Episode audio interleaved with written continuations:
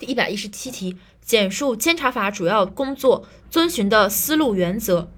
首先是一个方向的问题，监察法的工作一定要坚持一个正确的政治方向，这是非常重要的。所以说，我们首先要考虑的是正确的政治方向，然后是修改的问题，因为监察法是一部法律，它要服从根本大法宪法的问题，所以是二是坚持与宪法修改保持一致。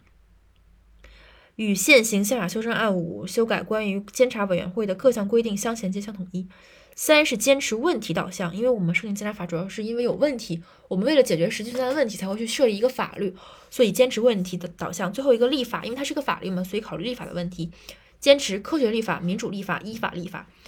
总结下第一点：一、坚持正坚持正确的政治方向；二、坚持与宪法修改保持一致；三、坚持问题导向；四、坚持科学立法、民主立法和依法立法。